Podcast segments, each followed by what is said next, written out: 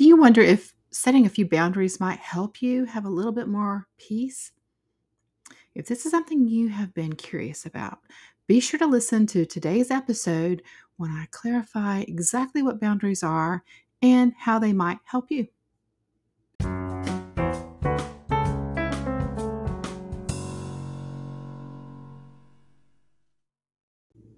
Boundaries come from a place of love and respect. They are for you and about what you will and will not do. Boundaries are great tools for you when needed. They are not for the other person that's needing to respect you. However, the other person doesn't even have to know the boundary exists. You simply decide what is best for you and your mental health. Respect yourself. Decide what you will and will not allow and then move forward. Something that pings against a boundary may be a trigger and show you that you need to guard that boundary. You can choose how to respond to that trigger or even remove yourself from the trigger when necessary. You don't have to be rigid with your boundaries, just be sure to continue to respect yourself and the boundaries you set. If something pings your boundary and you want to be flexible, you have the agency to choose that. Just remember, it is your choice. That perspective alone will grow your emotional resilience. Boundaries often help us navigate difficult relationships and even work towards building a healthy relationship when honored. When the other person doesn't respect your reasonable boundary, this can lead to a much bigger problem. Having boundaries in place can guide you to have clarity on what to do in the moment when dysfunction presents itself. Always aim to peacefully protect your boundary and not to respond in a way that is inflammatory. Boundaries come from love and respect. They, again, are for you. They are about what you will and will not do. For example, if a person is treating you poorly, you can choose to allow that or to remove yourself from that situation. Let people show you who they really are, and then you decide what you are comfortable with in the way you're being treated. It is true, people will treat us how we allow them to. How does your yes, for example, make you feel?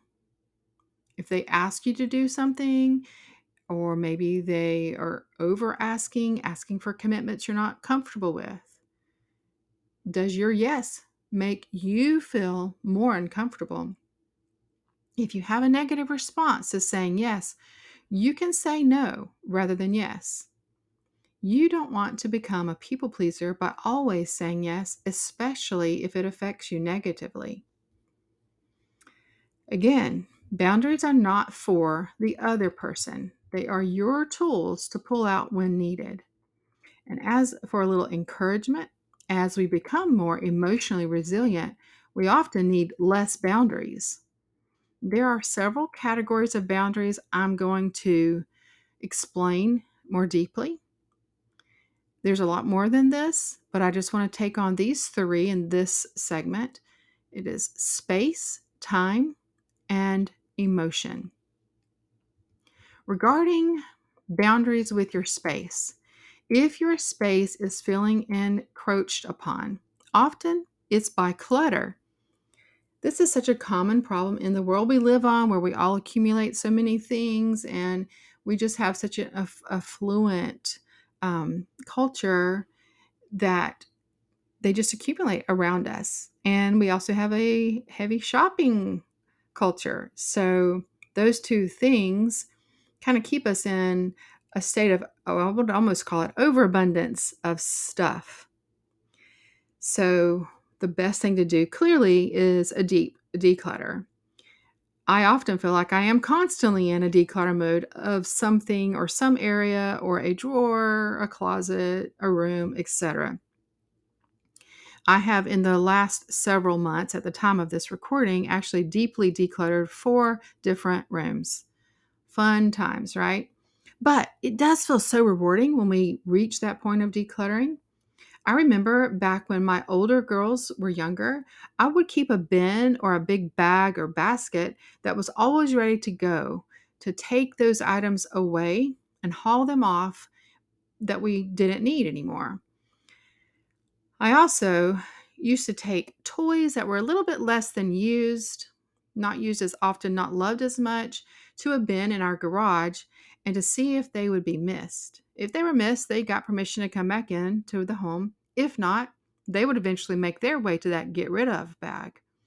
My daughter does something of a toy rotation with her children, and it's kind of like taking out toys that she's going to re enter and trade with the toys that are currently in the house.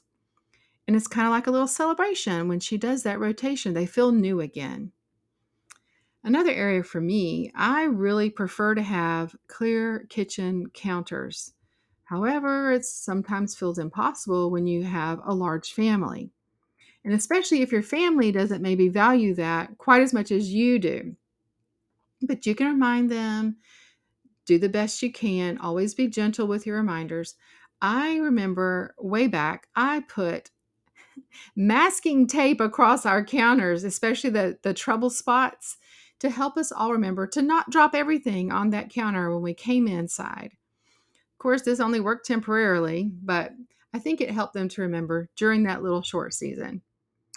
Another area for a boundary often is your time. Time is an area that is often invaded by well meaning friends and family. They may call you or call on you, rather, for help because they know they can count on you. And it's great to be counted on and we love to serve, but you do have to keep that in check. And if you find yourself not completing your own tasks or maybe even the things that you enjoy, you may have to set boundaries on when you are and aren't available. For example, if you have a friend who you talk to regularly, but often her call interrupts something you're doing with your family or your work, etc., just let her know you're only available to talk after a certain time. If someone diverts you from your routine because of their sense of urgency, this is also a time factor, right? Someone else's urgency does not have to be your own. You decide, you evaluate it. If that is something that you feel is also urgent, then take care of it. If not, it is completely okay to explain to them that you will be happy to help when your time is more free. The last area of boundaries that I want to talk about today is emotional boundaries. You guys know that I am a life coach. And I will tell you that this is an area that often comes up in coaching. And it is a tool that is a little bit different than all the others because it is completely an inside job.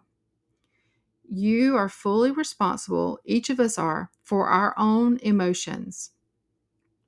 Another person's words or actions are not directly causing our emotions.